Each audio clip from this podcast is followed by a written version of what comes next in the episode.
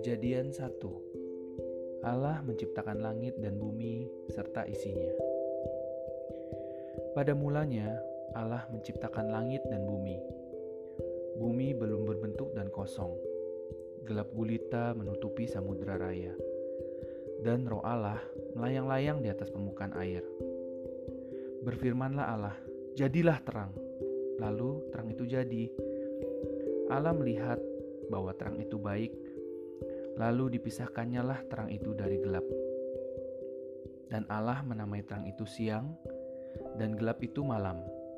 Jadilah petang, dan jadilah pagi. Itulah hari pertama. Berfirmanlah Allah, jadilah cakrawala di tengah segala air untuk memisahkan air dari air.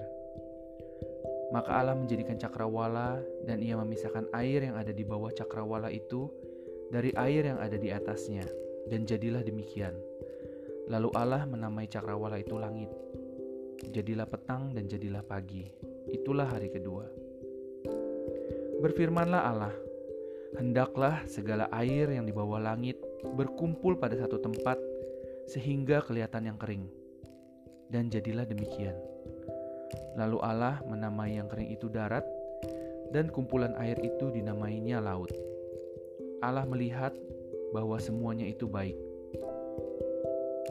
Berfirmanlah Allah, hendaklah tanah menumbuhkan tunas-tunas muda, tumbuh-tumbuhan yang berbiji, segala jenis pohon buah-buahan yang menghasilkan buah yang berbiji, supaya ada tumbuh-tumbuhan di bumi. Dan jadilah demikian. Tanah itu menumbuhkan tunas-tunas muda, segala jenis tumbuh-tumbuhan yang berbiji, dan segala jenis pohon-pohonan yang menghasilkan buah yang berbiji. Allah melihat bahwa semuanya itu baik. Jadilah petang dan jadilah pagi. Itulah hari ketiga. Berfirmanlah Allah, jadilah benda-benda penerang pada cakrawala untuk memisahkan siang dari malam. Biarlah benda-benda penerang itu menjadi tanda yang menunjukkan masa-masa yang tetap dan hari-hari dan tahun-tahun dan sebagai penerang pada cakrawala, biarlah benda-benda itu menerangi bumi. Dan jadilah demikian.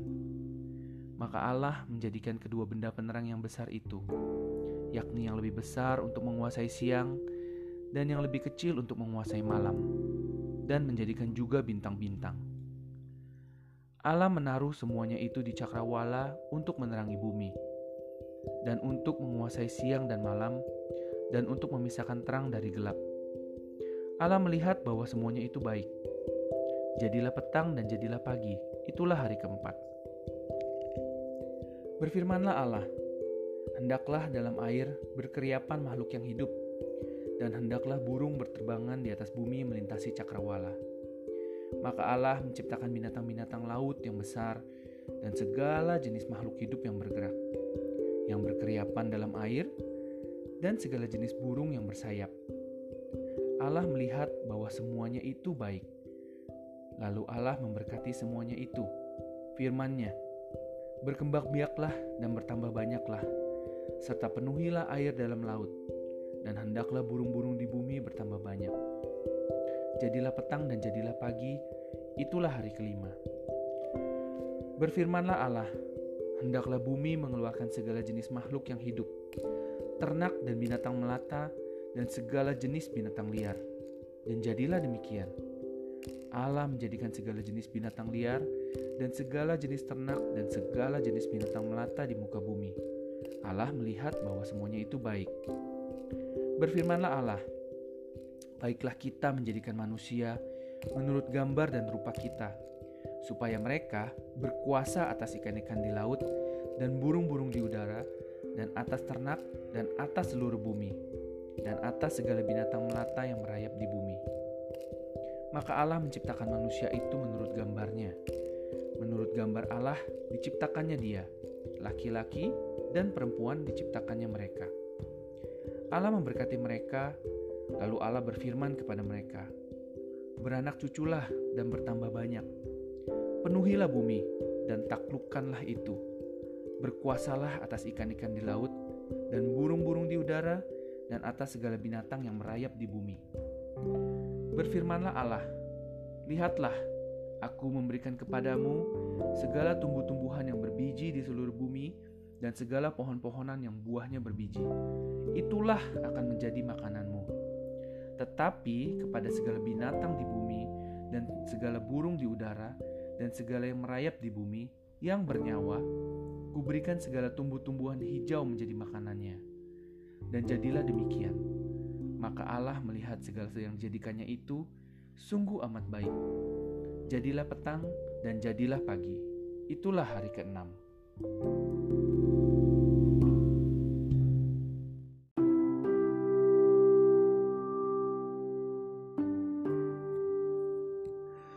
Kejadian 2 Demikianlah diselesaikan langit dan bumi dan segala isinya. Ketika Allah pada hari ketujuh telah menyelesaikan pekerjaan yang dibuatnya itu, berhentilah ia pada hari ketujuh dari segala pekerjaan yang telah dibuatnya itu. Lalu Allah memberkati hari ketujuh itu dan menguduskannya. Karena pada hari itulah ia berhenti dari segala pekerjaan penciptaan yang telah dibuatnya itu.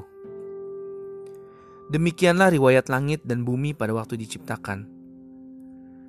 Ketika Tuhan Allah menjadikan bumi dan langit, belum ada semak apa pun di bumi. Belum timbul tumbuh-tumbuhan apa pun di padang. Sebab Tuhan Allah belum menurunkan hujan ke bumi, dan belum ada orang untuk mengusahakan tanah itu. Tetapi ada kabut naik ke atas dari bumi dan membasahi seluruh permukaan bumi itu. Ketika itulah Tuhan Allah membentuk manusia itu dari debu tanah dan menghembuskan nafas hidup ke dalam hidungnya. Demikianlah manusia itu menjadi makhluk yang hidup. Manusia dan Taman Eden Selanjutnya Tuhan Allah membuat taman di Eden di sebelah timur. Di situlah ditempatkannya manusia yang dibentuknya itu. Lalu Tuhan Allah menumbuhkan berbagai-bagai pohon dari bumi yang menarik dan yang baik untuk dimakan buahnya, dan pohon kehidupan di tengah-tengah taman itu, serta pohon pengetahuan tentang yang baik dan yang jahat. Ada suatu sungai mengalir dari Eden untuk membasahi taman itu, dan dari situ sungai itu terbagi menjadi empat cabang. Yang pertama namanya Pison yakni yang mengalir mengelilingi seluruh tanah Hawila tempat emas ada. Dan emas dari negeri itu baik. Di sana ada damar bedola dan batu krisopras. Nama sungai yang kedua ialah Gihon, yakni yang mengalir mengelilingi seluruh tanah Kus. Nama sungai yang ketiga ialah Tigris, yakni yang mengalir di sebelah timur Asyur. Dan sungai yang keempat ialah Efrat. Tuhan Allah mengambil manusia itu dan menempatkannya dalam Taman Eden untuk mengusahakan dan memelihara taman itu. Lalu Tuhan Allah memberi perintah ini kepada manusia. Semua pohon dalam taman ini boleh kau makan buahnya dengan bebas. Tetapi pohon pengetahuan tentang yang baik dan yang jahat itu, janganlah kau makan buahnya Sebab pada hari engkau memakannya, pastilah engkau mati. Tuhan Allah berfirman, "Tidak baik kalau manusia itu seorang diri saja. Aku akan menjadikan penolong baginya yang sepadan dengan dia." Lalu Tuhan Allah membentuk dari tanah segala binatang hutan dan segala burung di udara. Dibawanyalah semuanya kepada manusia itu untuk melihat bagaimana ia menamainya. Dan seperti nama yang diberikan manusia itu kepada tiap-tiap makhluk yang hidup, demikianlah nanti nama makhluk itu. Manusia itu memberi nama kepada segala ternak, kepada burung-burung di udara, dan kepada segala binatang hutan. Tetapi baginya sendiri, ia tidak menjumpai penolong yang sepadan dengan dia. Lalu Tuhan Allah membuat manusia itu tidur nyenyak. Ketika ia tidur, Tuhan Allah mengambil salah satu rusuk daripadanya, lalu menutup tempat itu dengan daging. Dan dari rusuk yang diambil Tuhan Allah dari manusia itu, dibangunnyalah seorang perempuan, lalu dibawanya kepada manusia itu. Lalu berkatalah manusia itu, "Inilah dia, tulang dari tulangku dan daging dari dagingku. Ia akan dinamai perempuan, sebab ia diambil dari laki-laki. Sebab itu, seorang laki-laki akan meninggalkan ayahnya dan ibunya, dan bersatu dengan istrinya, sehingga keduanya menjadi satu daging. Mereka keduanya telanjang, manusia dan istrinya itu, tetapi mereka tidak merasa malu.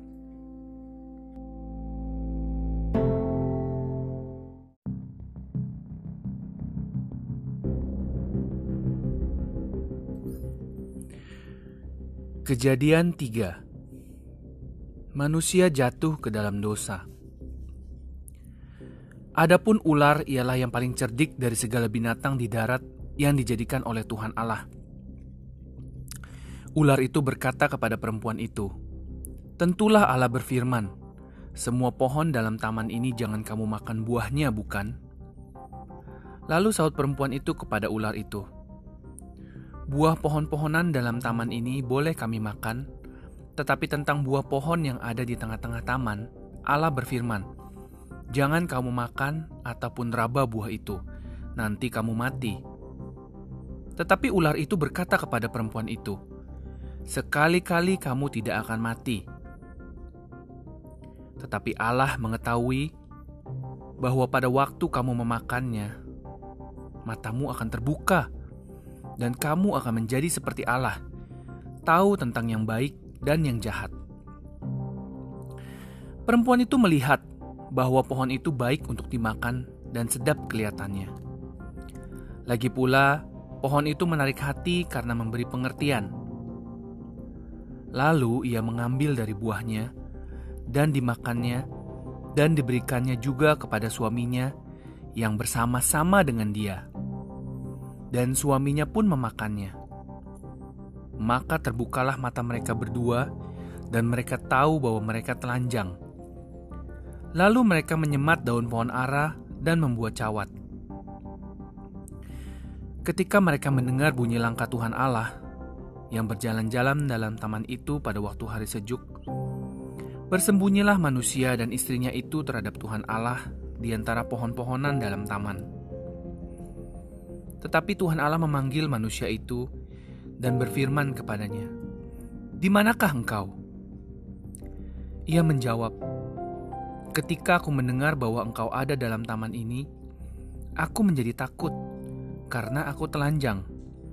Sebab itu aku bersembunyi. Firmannya, Siapakah yang memberitahukan kepadamu bahwa engkau telanjang? Apakah engkau makan dari buah pohon yang kularang engkau makan itu? Manusia itu menjawab, Perempuan yang kau tempatkan di sisiku, dialah yang memberi dari buah pohon itu kepadaku. Maka ku makan Kemudian berfirmanlah Tuhan Allah kepada perempuan itu, "Apakah yang telah kau perbuat ini?" Jawab perempuan itu, "Ular itu yang memperdayakan aku, maka ku makan." Lalu berfirmanlah Tuhan Allah kepada ular itu, "Karena engkau berbuat demikian, terkutuklah engkau di antara segala ternak dan di antara segala binatang hutan. Dengan perutmu lah engkau akan menjalar." dan debu tanahlah yang akan kau makan seumur hidupmu. Aku akan mengadakan permusuhan antara engkau dan perempuan ini, antara keturunanmu dan keturunannya. Keturunannya akan meremukan kepalamu, dan engkau akan meremukan tumitnya. Firmannya kepada perempuan itu, Susah payahmu waktu mengandung akan kubuat sangat banyak. Dengan kesakitan engkau akan melahirkan anakmu namun engkau akan birahi kepada suamimu, dan ia akan berkuasa atasmu. Lalu firmannya kepada manusia itu, Karena engkau mendengarkan perkataan istrimu, dan memakan dari buah pohon yang telah kuperintahkan kepadamu, jangan makan daripadanya. Maka terkutuklah tanah karena engkau. Dengan bersusah payah engkau akan mencari rezekimu dari tanah seumur hidupmu semak duri dan rumput duri yang akan dihasilkannya bagimu.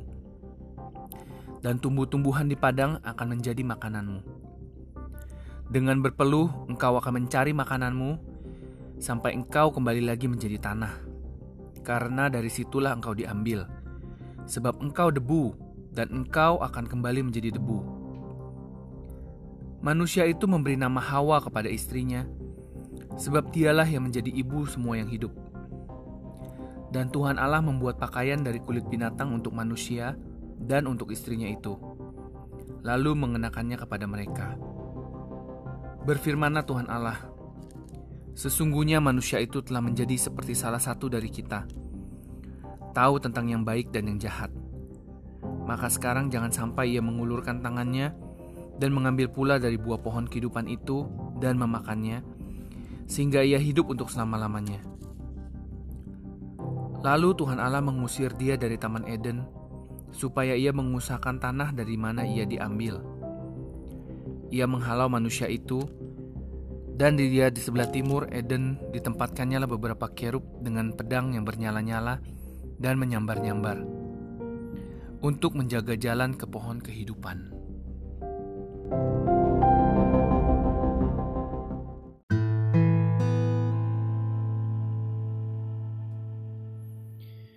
Kejadian 4 Kain dan Habel Kemudian manusia itu bersetubuh dengan Hawa istrinya dan mengandunglah perempuan itu, lalu melahirkan Kain. Maka kata perempuan itu, "Aku telah mendapat seorang anak laki-laki dengan pertolongan Tuhan." Selanjutnya dilahirkannya lah Habel, adik Kain, dan Habel menjadi gembala kambing domba. Kain menjadi petani. Setelah beberapa waktu lamanya, maka Kain mempersembahkan sebagian dari hasil tanah itu kepada Tuhan sebagai korban persembahan Habel juga mempersembahkan korban persembahan dari anak sulung kambing dombanya, yakni lemak-lemaknya. Maka Tuhan mengindahkan Habel dan korban persembahannya itu. Tetapi Kain dan korban persembahannya tidak diindahkannya. Lalu hati Kain menjadi sangat panas dan mukanya muram. Firman Tuhan kepada Kain, "Mengapa hatimu panas dan mukamu muram?" Apakah mukamu tidak akan berseri jika engkau berbuat baik? Tetapi jika engkau tidak berbuat baik, dosa sudah mengintip di depan pintu. Ia sangat menggoda engkau, tetapi engkau harus berkuasa atasnya. Kata Kain kepada Habel adiknya, "Marilah kita pergi ke padang." Ketika mereka ada di padang, tiba-tiba Kain memukul Habel adiknya itu, lalu membunuh dia firman Tuhan kepada Kain, "Di mana Habel adikmu itu?" Jawabnya, "Aku tidak tahu. Apakah aku penjaga adikku?" Firmannya, "Apakah yang telah kau perbuat ini?" Darah adikmu itu berteriak kepadaku dari tanah. Maka sekarang terkutuklah engkau, terbuang jauh dari tanah yang mengangakkan mulutnya untuk menerima darah adikmu itu dari tanganmu. Apabila engkau mengusahakan tanah itu, maka tanah itu tidak akan memberikan hasil sepenuhnya lagi kepadamu. Engkau menjadi seorang pelarian dan pengembara di bumi. Kata Kain kepada Tuhan, Hukumanku itu lebih besar daripada yang dapat kutanggung. Engkau menghalau aku sekarang dari tanah ini, dan aku akan tersembunyi dari hadapanmu, seorang pelarian dan pengembara di bumi maka barang siapa yang akan bertemu dengan aku, tentulah akan membunuh aku. Firman Tuhan kepadanya, sekali-kali tidak. Barang siapa yang membunuh Kain akan dibalaskan kepadanya tujuh kali lipat. Kemudian Tuhan menaruh tanda pada Kain, supaya ia jangan dibunuh oleh barang siapa pun yang bertemu dengan dia. Lalu Kain pergi dari hadapan Tuhan, dan ia menetap di tanah Not di sebelah timur Eden keturunan Kain, Set, dan Enos. Kain bersetubuh dengan istrinya dan mengandunglah perempuan itu, lalu melahirkan Henok. Kemudian Kain mendirikan suatu kota dan dinamainya kota itu Henok menurut nama anaknya. Bagi Henok, lahirlah Irat, dan Irat itu memperanakan Mehuyael, dan Mehuyael memperanakan Metusael, dan Metusael memperanakan Lamek, Lamek mengambil istri dua orang. Yang satu namanya Ada, yang lain Zila. Ada itu melahirkan Yabal. Dialah yang menjadi bapa orang yang diam dalam kemah dan memelihara ternak. Nama adiknya ialah Yubal. Dialah yang menjadi bapa semua orang yang memainkan kecapi dan suling. Zila juga melahirkan anak, yakni Tubal Kain, bapa semua tukang tembaga dan tukang besi. Adik perempuan Tubal Kain ialah Naama. Berkatalah Lamek kepada kedua istrinya itu, Ada dan Zila, dengarkanlah suaraku, hai istri-istri Lamek. Pasanglah telingamu kepada perkataanku ini.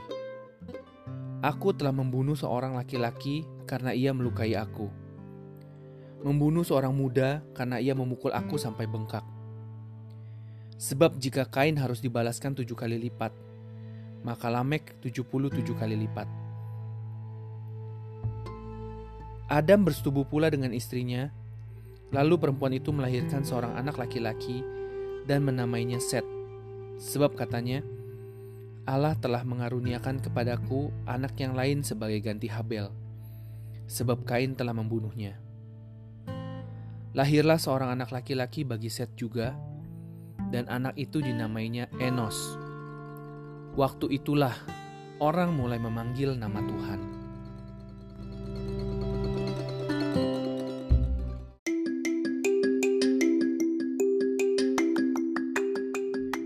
Keturunan Adam Inilah daftar keturunan Adam. Pada waktu manusia itu diciptakan oleh Allah, dibuatnyalah dia menurut rupa Allah. Laki-laki dan perempuan diciptakannya mereka. Ia memberkati mereka dan memberikan nama manusia kepada mereka pada waktu mereka diciptakan. Setelah Adam hidup 130 tahun, ia memperanakan seorang laki-laki menurut rupa dan gambarnya, lalu memberi nama Set kepadanya. Umur Adam setelah memperanakan Set 800 tahun, dan ia memperanakan anak-anak lelaki dan perempuan. Jadi Adam mencapai umur 930 tahun lalu ia mati. Setelah Set hidup 105 tahun, ia memperanakan Enos. Dan Set masih hidup 807 tahun setelah ia memperanakan Enos. Dan ia memperanakan anak-anak lelaki dan perempuan. Jadi Set mencapai umur 912 tahun lalu ia mati. Setelah Enos hidup 90 tahun, ia memperanakan Kenan. Dan Enos masih hidup 815 tahun setelah ia memperanakan Kenan. Dan ia memperanakan anak-anak laki-laki dan perempuan. Jadi Enos mencapai umur 905 tahun lalu ia mati. Setelah Kenan hidup 70 tahun, ia memperanakan Mahalaleel. Dan Kenan masih hidup 840 tahun setelah ia memperanakan Mahalaleel dan ia memperanakan anak-anak lelaki dan perempuan. Jadi Kenan mencapai umur 910 tahun lalu ia mati. Setelah Mahalaleel hidup 65 tahun, ia memperanakan Yared. Dan Mahalaleel masih hidup 830 tahun setelah ia memperanakan Yared. Dan ia memperanakan anak-anak lelaki dan perempuan. Jadi Mahalaleel mencapai umur 895 tahun lalu ia mati. Setelah Yared hidup 162 tahun, ia memperanakan Henok. Dan Yared masih hidup 800 tahun setelah ia memperanakan Henok. Dan ia memperanakan anak-anak lelaki dan perempuan. Jadi Yared mencapai umur 962 tahun lalu ia mati. Setelah Henok hidup 65 tahun, ia memperanakan Metusalah. Dan Henok hidup bergaul dengan Allah selama 300 tahun lagi setelah ia memperanakan Metusalah. Dan ia memperanakan anak-anak lelaki dan perempuan. Jadi Henok mencapai umur 365 tahun. Dan Henok hidup bergaul dengan Allah. Lalu ia tidak ada lagi sebab ia telah diangkat oleh Allah. Setelah Metusalah hidup 187 tahun, ia memperanakan Lamek. Dan Metusalah masih hidup 782 tahun setelah ia memperanakan Lamek dan ia memperanakan anak-anak lelaki dan perempuan. Jadi Metusalah mencapai umur 969 tahun lalu ia mati. Setelah Lamek hidup 182 tahun, ia memperanakan seorang anak laki-laki dan memberi nama Nuh kepadanya. Katanya, anak ini akan memberi kepada kita penghiburan dalam pekerjaan kita yang penuh susah payah di tanah yang telah terkutuk oleh Tuhan. Dan Lamek masih hidup 595 tahun setelah ia memperanakan Nuh. Dan ia memperanakan anak-anak lelaki dan perempuan. Jadi Lamek mencapai umur 777 tahun lalu ia mati. Setelah Nuh berumur 500 tahun, ia memperanakan Sem, Ham, dan Yafet.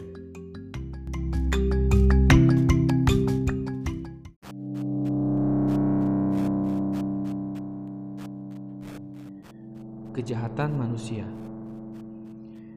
Ketika manusia itu mulai bertambah banyak jumlahnya di muka bumi, dan bagi mereka lahir anak-anak perempuan, maka anak-anak Allah melihat bahwa anak-anak perempuan manusia itu cantik-cantik Lalu mereka mengambil istri dari antara perempuan-perempuan itu, siapa saja yang disukai mereka. Berfirmanlah Tuhan, Rohku tidak akan selama-lamanya tinggal di dalam manusia, karena manusia itu adalah daging, tetapi umurnya akan 120 tahun saja. Pada waktu itu orang-orang raksasa ada di bumi, dan juga pada waktu sesudahnya ketika anak-anak Allah menghampiri anak-anak perempuan manusia dan perempuan-perempuan itu melahirkan anak bagi mereka. Inilah orang-orang yang gagah perkasa di zaman purbakala, orang-orang yang kenamaan. Ketika dilihat Tuhan bahwa kejahatan manusia besar di bumi dan bahwa segala kecenderungan hatinya selalu menumbuhkan kejahatan semata-mata, maka menyesallah Tuhan bahwa ia telah menjadikan manusia di bumi, dan hal itu memilukan hatinya. Berfirmanlah Tuhan, Aku akan menghapuskan manusia yang telah kuciptakan itu dari muka bumi, baik manusia maupun hewan dan binatang-binatang melata dan burung-burung di udara, sebab aku menyesal bahwa aku telah menjadikan mereka. Tetapi Nuh mendapat kasih karunia di mata Tuhan. Riwayat Nuh Inilah riwayat Nuh. Nuh adalah seorang yang benar dan tidak bercela di antara orang-orang sejamannya. Dan Nuh itu hidup bergaul dengan Allah. Nuh memperanakan tiga orang laki-laki, Sem, Ham, dan Yafet. Adapun bumi itu telah rusak di hadapan Allah dan penuh dengan kekerasan.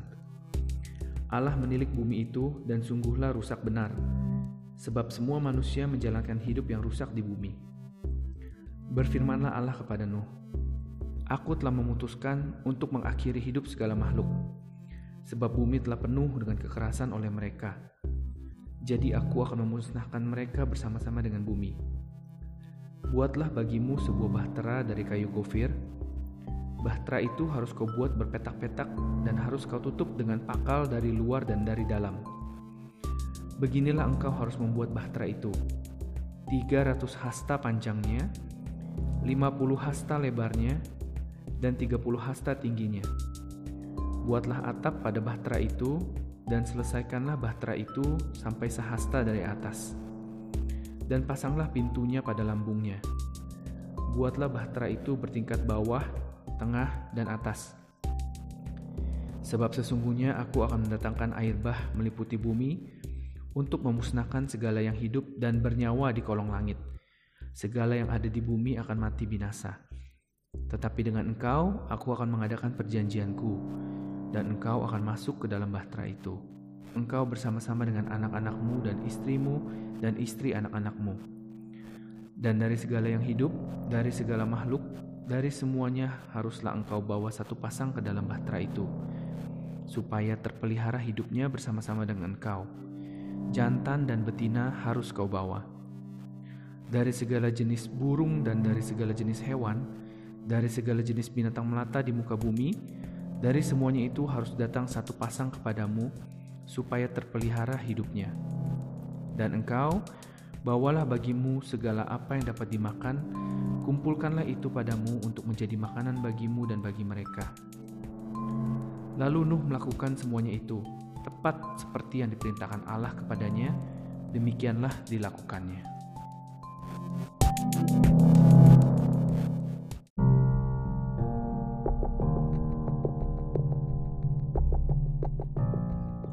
Air bah.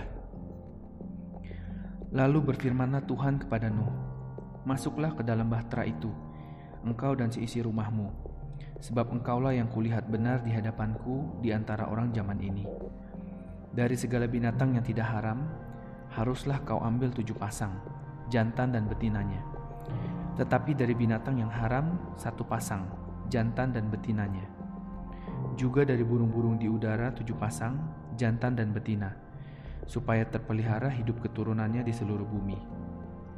Sebab tujuh hari lagi aku akan menurunkan hujan ke atas bumi, empat puluh hari empat puluh malam lamanya.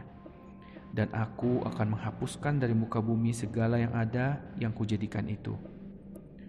Lalu Nuh melakukan segala yang diperintahkan Tuhan kepadanya. Nuh berumur 600 tahun ketika air bah datang meliputi bumi.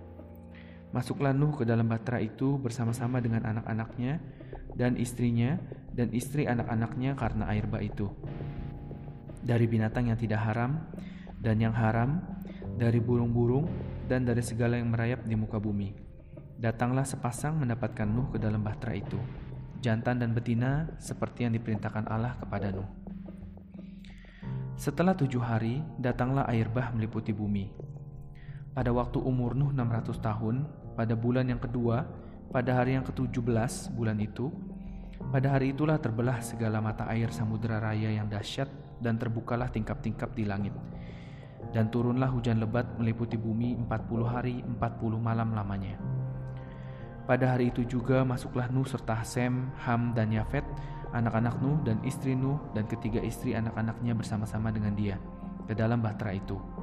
Mereka itu dan segala jenis binatang liar dan segala jenis ternak dan segala jenis binatang melata yang merayap di bumi dan segala jenis burung yakni segala yang berbulu bersayap. Dari segala yang hidup dan bernyawa datanglah sepasang mendapatkan Nuh ke dalam bahtera itu. Dan yang masuk itu adalah jantan dan betina dari segala yang hidup, seperti yang diperintahkan Allah kepada Nuh. Lalu Tuhan menutup pintu bahtera itu di belakang Nuh. Empat puluh hari lamanya air bah itu meliputi bumi. Air itu naik dan mengangkat bahtera itu, sehingga melampung tinggi dari bumi. Ketika air itu makin bertambah-tambah dan naik dengan hebatnya di atas bumi, terapung-apunglah bahtera itu di muka air, dan air itu sangat hebatnya bertambah-tambah meliputi bumi dan ditutupinya lah segala gunung tinggi di seluruh kolong langit, sampai 15 hasta di atasnya bertambah-tambah air itu, sehingga gunung-gunung ditutupinya. Lalu mati binasalah segala yang hidup, yang bergerak di bumi, burung-burung, ternak, dan binatang liar, dan segala binatang merayap yang berkeriapan di bumi, serta semua manusia. Matilah segala yang ada nafas hidup dalam hidungnya, segala yang ada di darat, Demikianlah dihapuskan Allah segala yang ada, segala yang di muka bumi, baik manusia maupun hewan dan binatang melata dan burung-burung di udara, sehingga semuanya itu dihapuskan dari atas bumi. Hanya Nuh yang tinggal hidup dan semua yang bersama-sama dengan dia dalam bahtera itu. Dan berkuasalah air itu di atas bumi 150 hari lamanya.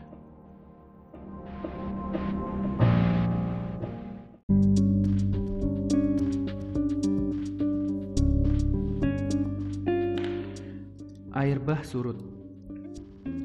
Maka Allah mengingat Nuh dan segala binatang liar dan segala ternak yang bersama-sama dengan dia dalam bahtera itu. Dan Allah membuat angin menghembus melalui bumi sehingga air itu turun. Ditutupnya lah mata-mata air samudera raya serta tingkap-tingkap di langit dan berhentilah hujan lebat dari langit. Dan makin surutlah air itu dari muka bumi. Demikianlah berkurang air itu sesudah 150 hari. Dalam bulan yang ketujuh, pada hari yang ketujuh belas bulan itu, terkandaslah batra itu pada pegunungan Ararat. Sampai bulan yang ke-10 makin berkuranglah air itu. Dalam bulan yang ke-10 pada tanggal 1 bulan itu tampaklah puncak-puncak gunung. Sesudah lewat 40 hari, maka Nuh membuka tingkap yang dibuatnya pada bahtera itu. Lalu ia melepaskan seekor burung gagak dan burung itu terbang pulang pergi sampai air itu menjadi kering dari atas bumi. Kemudian dilepaskannya seekor burung merpati untuk melihat apakah air itu telah berkurang dari muka bumi. Tetapi burung merpati itu tidak mendapat tempat tumpuan kakinya, dan pulanglah ia kembali mendapatkan Nuh ke dalam bahtera itu. Karena di seluruh bumi masih ada air. Lalu Nuh mengulurkan tangannya, ditangkapnya burung itu dan dibawanya masuk ke dalam bahtera. Ia menunggu tujuh hari lagi, kemudian dilepaskannya pula burung merpati itu dari bahtera. Menjelang waktu senja, pulanglah burung merpati itu mendapatkan Nuh, dan pada paruhnya dibawanya sehelai daun zaitun yang segar. Dari situlah diketahui Nuh bahwa air itu telah berkurang dari atas bumi. Selanjutnya ditunggunya pula tujuh hari lagi, kemudian dilepaskannya burung merpati itu. Tetapi burung itu tidak kembali lagi kepadanya. Dalam tahun ke-601, dalam bulan pertama, pada tanggal 1 bulan itu, sudahlah kering air itu dari atas bumi. Kemudian Nuh membuka tutup bahtera itu dan melihat-lihat. Ternyatalah muka bumi itu sudah mulai kering. Dalam bulan kedua, pada hari yang ke-27 bulan itu, bumi telah kering. Lalu berfirmanlah Allah kepada Nuh, Keluarlah dari bahtera itu, engkau bersama-sama dengan istrimu, serta anak-anakmu dan istri anak-anakmu. Segala binatang yang bersama-sama dengan engkau, segala yang hidup, burung-burung, hewan, dan segala binatang melata yang merayap di bumi. Suruhlah keluar bersama-sama dengan engkau, supaya semuanya itu berkeriapan di bumi serta berkembang biak dan bertambah banyak di bumi. Lalu keluarlah Nuh bersama-sama dengan anak-anaknya dan istrinya dan istri anak-anaknya segala binatang liar, segala binatang melata, dan segala burung.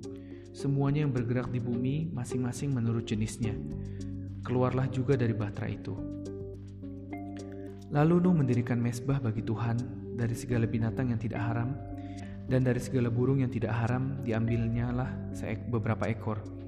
Lalu ia mempersembahkan korban bakaran di atas mesbah itu.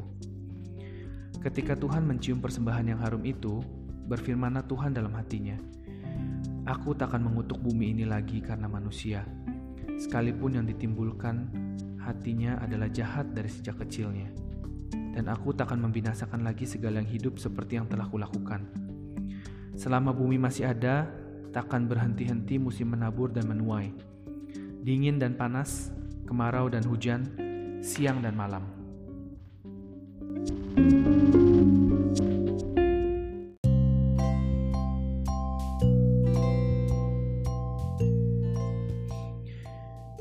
Perjanjian Allah dengan Nuh. Lalu Allah memberkati Nuh dan anak-anaknya serta berfirman kepada mereka, Beranak cuculah dan bertambah banyaklah serta penuhilah bumi. Akan takut dan akan gentar kepadamu segala binatang di bumi dan segala burung di udara, segala yang bergerak di muka bumi dan segala ikan di laut. Ke dalam tanganmu lah semuanya itu diserahkan. Segala yang bergerak, yang hidup akan menjadi makananmu Aku telah memberikan semuanya itu kepadamu, seperti juga tumbuh-tumbuhan hijau. Hanya daging yang masih ada nyawanya, yakni darahnya, janganlah kamu makan. Tetapi mengenai darah kamu, yakni nyawa kamu, aku akan menuntut balasnya. Dari segala binatang, aku akan menuntutnya, dan dari setiap manusia, aku akan menuntut nyawa sesama manusia.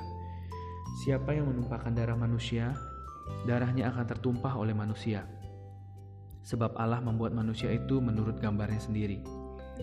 Dan kamu beranak cuculah dan bertambah banyak, sehingga tak terbilang jumlahmu di atas bumi. Ya, bertambah banyaklah di atasnya. Berfirmanlah Allah kepada Nuh dan kepada anak-anaknya yang bersama-sama dengan dia. Sesungguhnya aku mengadakan perjanjianku dengan kamu dan dengan keturunanmu, dan dengan segala makhluk hidup yang bersama-sama dengan kamu, burung-burung, ternak, dan binatang-binatang liar di bumi yang bersama-sama dengan kamu. Segala yang keluar dari bahtera itu, segala binatang di bumi. Maka kuadakan perjanjianku dengan kamu, bahwa sejak ini tidak ada yang hidup yang akan dilenyapkan oleh air bah lagi, dan tidak akan ada lagi air bah untuk memusnahkan bumi. Dan Allah berfirman, Inilah tanda perjanjian yang kuadakan antara aku dan kamu serta segala makhluk yang hidup yang bersama-sama dengan kamu turun-temurun untuk selama-lamanya. Busurku kutaruh di awan, supaya itu menjadi tanda perjanjian antara aku dan bumi. Apabila kemudian kudatangkan awan di atas bumi, dan busur itu tampak di awan, maka aku akan mengingat perjanjianku yang telah ada antara aku dan kamu, serta segala makhluk yang hidup, segala yang bernyawa, sehingga segenap air tidak lagi menjadi air bah untuk memusnahkan segala yang hidup. Jika busur itu ada di awan, maka aku akan melihatnya, sehingga aku mengingat perjanjianku yang kekal antara Allah dan segala makhluk yang hidup, segala makhluk yang ada di bumi. Berfirmanlah Allah kepada Nuh, Inilah tanda perjanjian yang kuadakan antara aku dan segala makhluk yang ada di bumi. Nuh dan anak-anaknya. Anak-anak Nuh yang keluar dari Bahtera ialah Sem, Ham, dan Yafet. Ham adalah bapak Kanaan. Yang tiga inilah anak-anak Nuh, dan dari mereka inilah tersebar penduduk seluruh bumi. Nuh menjadi petani. Dialah yang mula-mula membuat kebun anggur. Setelah ia minum anggur, mabuklah ia dan ia telanjang dalam kemahnya. Maka Ham bapak kanan itu melihat aurat ayahnya, lalu diceritakannya kepada kedua saudaranya di luar.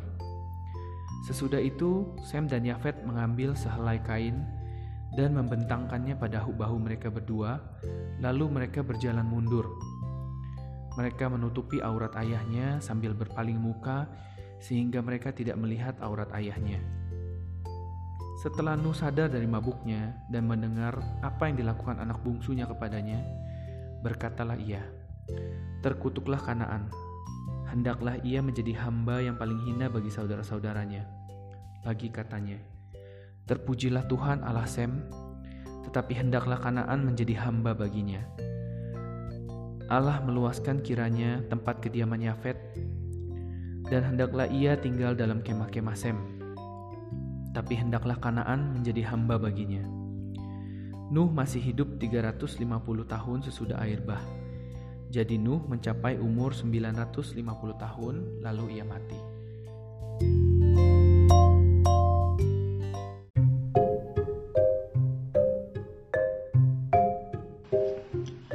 Daftar bangsa-bangsa keturunan Sem, Ham, dan Yafet. Inilah keturunan Sem, Ham dan Yafet anak-anak Nuh. Setelah air bah itu, lahirlah anak-anak lelaki bagi mereka. Keturunan Yafet ialah Gomer, Magok, Madai, Yawan, Tubal, Mesek, dan Tiras. Keturunan Gomer ialah Askenas, Rifat, dan Togarma. Keturunan Yawan ialah Elisa, Tarsis, orang Kitim, dan orang Dodanim. Dari mereka inilah berpencar bangsa-bangsa daerah pesisir.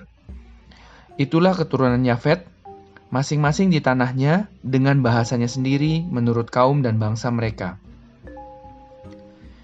Keturunan Ham ialah Kush, Misraim, Put, dan Kanaan. Keturunan Kush ialah Seba, Hawila, Sabta, Raima, dan Sabteka. Anak-anak Raima ialah Sheba dan Dedan. Kush memperanakan Nimrod. Dialah yang mula-mula sekali orang yang berkuasa di bumi. Ia seorang pemburu yang gagah perkasa di hadapan Tuhan. Sebab itu dikatakan orang seperti Nimrod, seorang pemburu yang gagah perkasa di hadapan Tuhan. Mula-mula kerajaannya terdiri dari Babel, Erek, dan Akad. Semuanya di tanah Sinear. Dari negeri itu, ia pergi ke Asyur, lalu mendirikan Niniwe, Rehoboth Ir, kalah, dan resen di antara Niniwe dan kalah. Itulah kota besar itu. Misraim memperanakan orang Ludim, orang Anamim, orang Lehabim, orang Naftuhim, orang Patrusim, orang Kasluhim, dan orang Kaftorim. Dari mereka inilah berasal orang Filistin.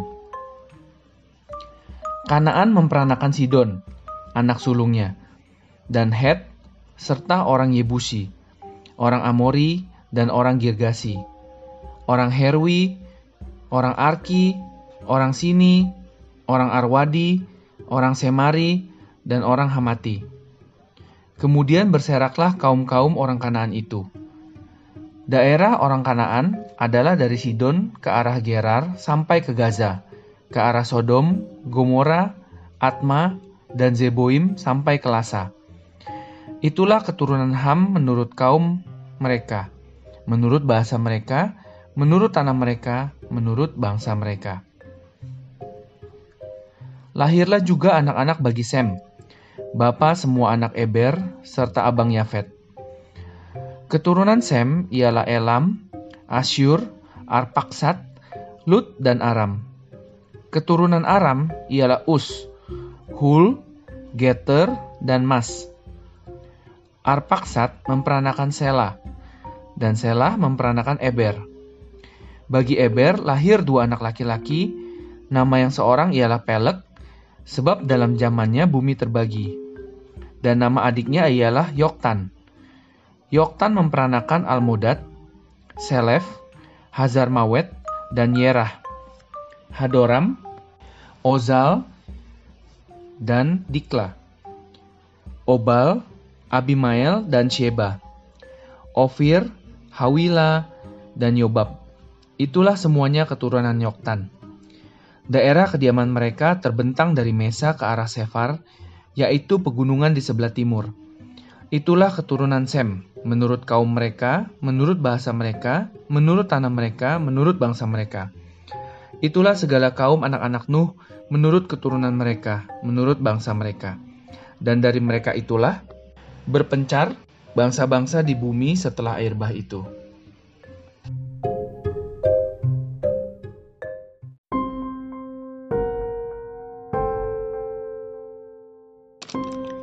Menara Babel Adapun seluruh bumi satu bahasanya dan satu logatnya.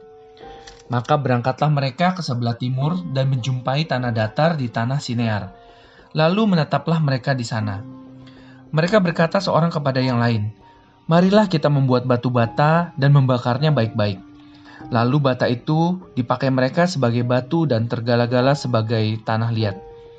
Juga kata mereka, marilah kita dirikan bagi kita sebuah kota dengan sebuah menara yang puncaknya sampai ke langit, dan marilah kita cari nama, supaya kita jangan terserak ke seluruh bumi. Lalu turunlah Tuhan untuk melihat kota dan menara yang didirikan oleh anak-anak manusia itu, dan ia berfirman, mereka ini satu bangsa dengan satu bahasa untuk semuanya. Ini barulah permulaan usaha mereka. Mulai dari sekarang, apa pun juga yang mereka rencanakan, tidak ada yang tidak akan dapat terlaksana Baiklah kita turun dan mengacau balaukan di sana bahasa mereka, sehingga mereka tidak mengerti lagi bahasa masing-masing. Demikianlah mereka diserahkan Tuhan dari situ ke seluruh bumi, dan mereka berhenti mendirikan kota itu.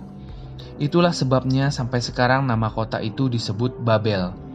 Karena di situlah dikacau balaukan Tuhan bahasa seluruh bumi, dan dari situlah mereka diserahkan Tuhan ke seluruh bumi. Keturunan Sem, Inilah keturunan Sem. Setelah Sem berumur 100 tahun, ia memperanakan Arpaksat dua tahun setelah air bah itu. Sem masih hidup 500 tahun setelah ia memperanakan Arpaksat, dan ia memperanakan anak-anak lelaki dan perempuan. Setelah Arpaksat hidup 35 tahun, ia memperanakan Selah. Arpaksat masih hidup 403 tahun setelah ia memperanakan Selah, dan ia memperanakan anak-anak lelaki dan perempuan. Setelah Sela hidup 30 tahun, ia memperanakan Eber.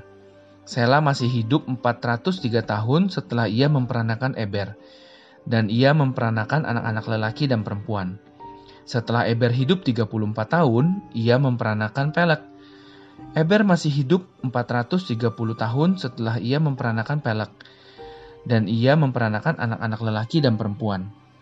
Setelah Pelek hidup 30 tahun, ia memperanakan Rehu Pelek masih hidup 209 tahun setelah ia memperanakan Rehu, dan ia memperanakan anak-anak lelaki dan perempuan. Setelah Rehu hidup 32 tahun, ia memperanakan Seruk. Rehu masih hidup 207 tahun setelah ia memperanakan Seruk, dan ia memperanakan anak-anak lelaki dan perempuan.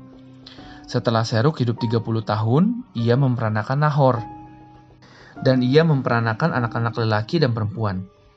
Setelah Nahor hidup 29 tahun, ia memperanakan Terah. Nahor masih hidup 119 tahun setelah ia memperanakan Terah, dan ia memperanakan anak-anak lelaki dan perempuan. Setelah Terah hidup 70 tahun, ia memperanakan Abram, Nahor, dan Haran. Daftar keturunan Terah. Inilah keturunan Terah. Terah memperanakan Abram, Nahor, dan Haran. Dan Haran memperanakan Lot. Ketika Tera ayahnya masih hidup, matilah Haran di negeri kelahirannya di Ur Kasdim. Abram dan Nahor kedua-duanya kawin. Nama istri Abram ialah Sarai, dan nama istri Nahor ialah Milka, anak Haran, ayah Milka dan Yiska. Sarai itu mandul tidak mempunyai anak. Lalu Terah membawa Abram anaknya serta cucunya Lot, yaitu anak Haran, dan Sarai menantunya istri Abram, anaknya dan ia berangkat bersama-sama dengan mereka dari Ur Kasdim untuk pergi ke tanah Kanaan. Lalu sampailah mereka ke Haran dan menetap di sana. Umur Terah ada 205 tahun, lalu ia mati di Haran.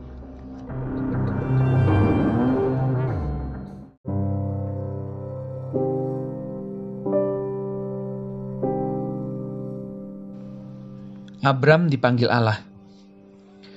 Berfirmanlah Tuhan kepada Abram, Pergilah dari negerimu dan dari sanak saudaramu dan dari rumah bapamu ini ke negeri yang akan kutunjukkan kepadamu. Aku akan membuat engkau menjadi bangsa yang besar dan memberkati engkau serta membuat namamu masyur, dan engkau akan menjadi berkat. Aku akan memberkati orang-orang yang memberkati engkau, dan mengutuk orang-orang yang mengutuk engkau, dan olehmu semua kaum di muka bumi akan mendapat berkat. Lalu pergilah Abram seperti yang difirmankan Tuhan kepadanya dan Lot pun ikut bersama-sama dengan dia. Abram berumur 75 tahun ketika ia berangkat dari Haran. Abram membawa Sarai istrinya dan Lot anak saudaranya dan segala harta benda yang didapat mereka dan orang-orang yang diperoleh mereka di Haran. Mereka berangkat ke tanah Kanaan lalu sampai di situ. Abram berjalan melalui negeri itu sampai ke suatu tempat dekat Sikem, yakni pohon tarbantin di More. Waktu itu orang Kanaan diam di negeri itu. Ketika itu Tuhan menampakkan diri kepada Abram dan berfirman, Aku akan memberikan negeri ini kepada keturunanmu. Maka didirikannya di situ mesbah bagi Tuhan yang telah menampakkan diri kepadanya. Kemudian ia pindah dari situ ke pegunungan di sebelah timur Betel. Ia memasang kemahnya dengan Betel di sebelah barat dan Ai di sebelah timur. Lalu ia mendirikan di situ mesbah bagi Tuhan dan memanggil nama Tuhan. Sesudah itu Abram berangkat dan makin jauh ia berjalan ke tanah Negeb.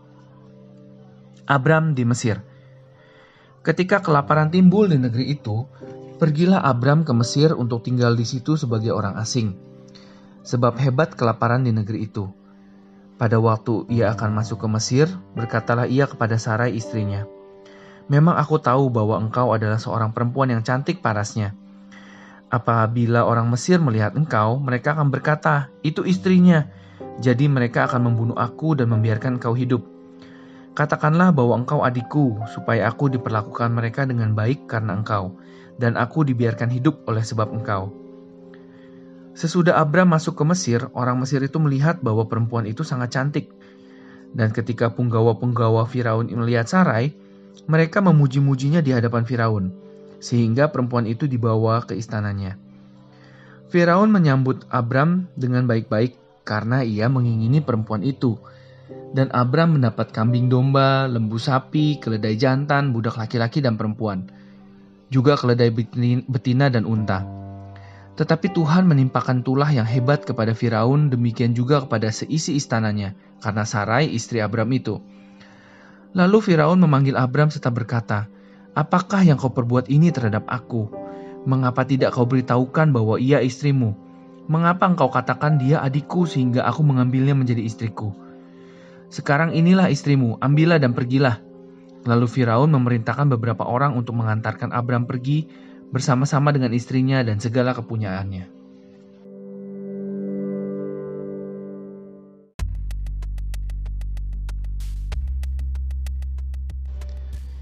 Abram dan Lot berpisah. Maka pergilah Abram dari Mesir ke tanah Negeb dengan istrinya dan segala kepunyaannya. Dan Lot pun bersama-sama dengan dia.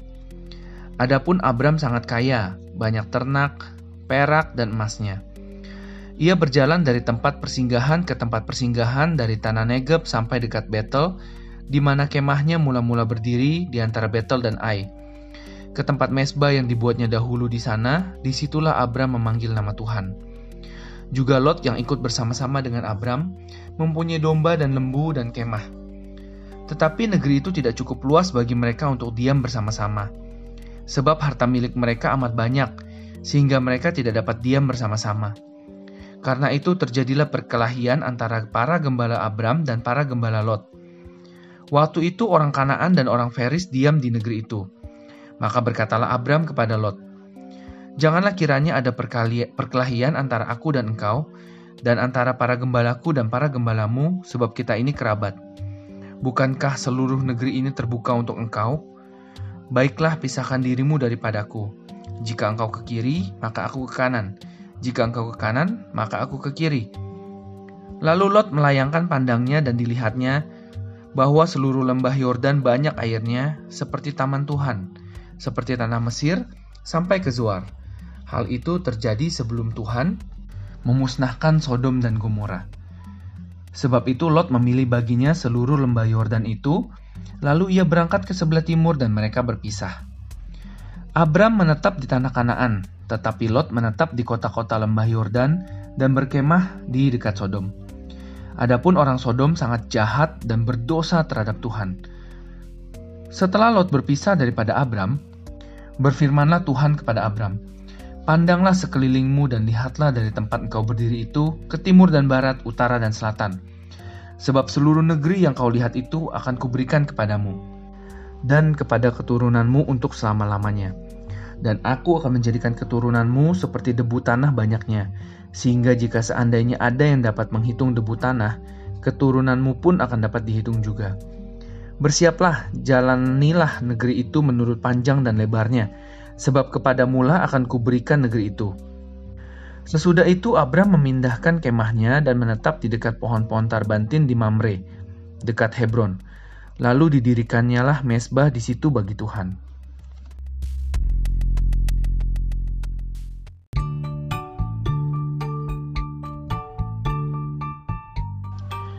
Abram mengalahkan raja-raja di timur dan menolong Lot. Pada zaman Amrafel, Raja Sinear, Aryok, Raja Eleazar, Kedor Laomer, Raja Elam, dan Tideal, Raja Goyim, terjadilah bahwa raja-raja ini berperang melawan Bera, Raja Sodom, Birsya, Raja Gomora, Shinab, Raja Atma, Shemeber, Raja Zeboim, dan Raja Negeri Bela, yakni Negeri Zoar. Raja-raja yang disebut terakhir ini semuanya bersekutu dan datang ke lembah Sidim, yakni Laut Asin 12 tahun lamanya mereka takluk kepada Kedor Laomer, tetapi dalam tahun yang ke-13 mereka memberontak. Dalam tahun yang ke-14 datanglah Kedor Laomer serta raja-raja yang bersama-sama dengan dia, lalu mereka mengalahkan orang Refaim di Asiterot, Karnaim, orang Zuzim di Ham, orang Emim di Syawe Kiryataim, dan orang Hori di pegunungan mereka yang bernama Seir, sampai ke El Paran di tepi padang gurun. Sesudah itu baliklah mereka dan sampai ke En Mispat, yakni Kadesh, dan mengalahkan seluruh daerah orang Amalek dan juga orang Amori yang diam di Hazezon Tamar. Lalu keluarlah raja negeri Sodom, raja negeri Gomora, raja negeri Atma, raja negeri Zeboim dan raja negeri Bela, yakni negeri Zoar, dan mengatur barisan perangnya melawan mereka di lembah Sidim.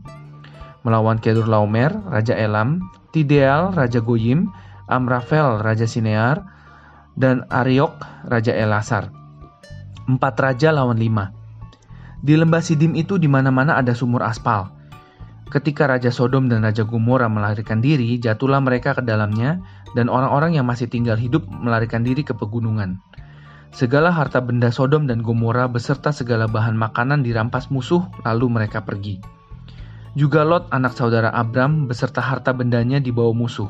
Lalu mereka pergi sebab Lot itu diam di Sodom. Kemudian datanglah seorang pelarian dan menceritakan hal ini kepada Abram orang Ibrani itu yang tinggal dekat pohon-pohon tarbantin kepunyaan Mamre orang Amori itu, saudara Eskol dan Aner yakni teman-teman sekutu Abram. Ketika Abram mendengar bahwa anak saudaranya tertawan, maka dikerahkannya lah orang-orangnya yang terlatih, yakni mereka yang lahir di rumahnya 318 orang banyaknya, lalu mengejar musuh sampai ke Dan. Dan pada waktu malam berbagilah mereka, ia dan hamba-hambanya itu untuk melawan musuh. Mereka mengalahkan dan mengejar musuh sampai ke Hoba di sebelah utara Damsyik. Dibawanya lah kembali segala harta benda itu, juga Lot anak saudaranya itu, serta harta bendanya dibawanya kembali, demikian juga perempuan-perempuan dan orang-orangnya. Pertemuan Abram dengan Melkisedek Setelah Abram kembali dari mengalahkan Kedur Laomer dan para raja yang bersama-sama dengan dia, maka keluarlah Raja Sodom menyongsong dia ke lembah Syawe, yakni lembah raja. Melkisedek Raja Salem membawa roti dan anggur. Ia seorang imam Allah yang maha tinggi. Lalu ia memberkati Abram. Katanya, diberkatilah kiranya Abram oleh Allah yang maha tinggi, pencipta langit dan bumi. Dan terpujilah Allah yang maha tinggi yang telah menyerahkan musuhmu ke, ke tanganmu Lalu Abram memberikan kepadanya sepersepuluh dari semuanya. Berkatalah Raja Sodom itu kepada Abram, Berikanlah kepadaku orang-orang itu dan ambillah untukmu harta benda itu. Tetapi kata Abram kepada Raja Negeri Sodom itu, Aku bersumpah demi Tuhan Allah yang maha tinggi, pencipta langit dan bumi, aku tidak akan mengambil apa-apa dari kepunyaanmu itu. Sepotong benang atau tali kasut pun tidak, supaya engkau jangan dapat berkata, aku telah membuat Abram menjadi kaya. Kalau aku, jangan sekali-kali. Hanya apa yang telah dimakan oleh bujang-bujang ini dan juga bagian orang-orang yang pergi bersama-sama dengan aku, yakni Aner, Eskol, dan Mamre, biarlah mereka itu mengambil bagiannya masing-masing.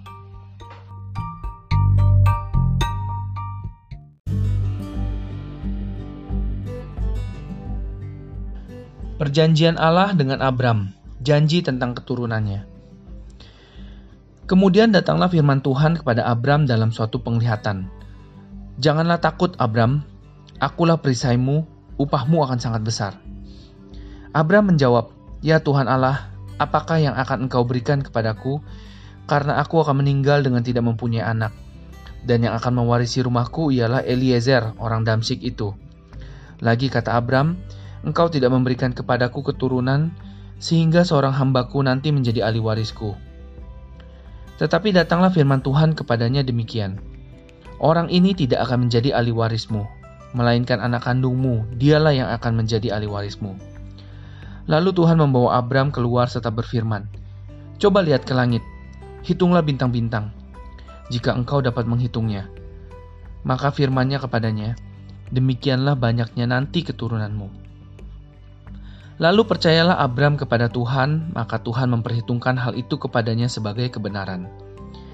Lagi firman Tuhan kepadanya, Akulah Tuhan yang membawa engkau keluar dari Ur Kasdim untuk memberikan negeri ini kepadamu menjadi milikmu. Kata Abram, Ya Tuhan Allah, dari manakah aku tahu bahwa aku akan memilikinya? Firman Tuhan kepadanya, Ambillah bagiku seekor lembu betina berumur tiga tahun, seekor kambing betina berumur tiga tahun, seekor domba jantan berumur tiga tahun, seekor burung tekukur dan seekor bu anak burung merpati. Diambilnyalah semuanya itu bagi Tuhan, dipotong dua, lalu diletakkannya bagian-bagian itu yang satu di samping yang lain. Tetapi burung-burung itu tidak dipotong dua. Ketika burung-burung buas hinggap pada daging binatang-binatang itu, maka Abram mengusirnya. Menjelang matahari terbenam, tertidurlah Abram dengan nyenyak. Lalu turunlah meliputinya gelap gulita yang mengerikan firman Tuhan kepada Abram.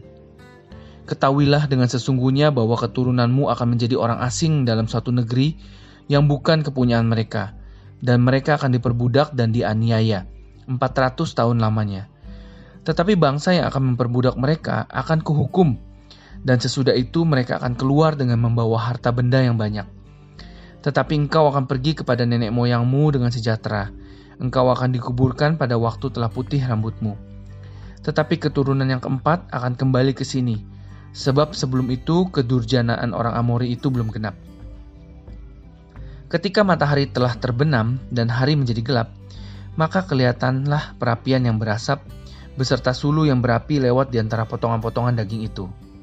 Pada hari itulah Tuhan mengadakan perjanjian dengan Abram serta berfirman, "Kepada keturunan mulah kuberikan negeri ini, mulai dari sungai Mesir sampai ke sungai yang besar itu, sungai Efrat, yakni tanah orang Keni, orang Kenas, orang Katmon, orang Het, orang Feris, orang Refaim, orang Amori, orang Kanaan, orang Girgasi, dan orang Yebus itu.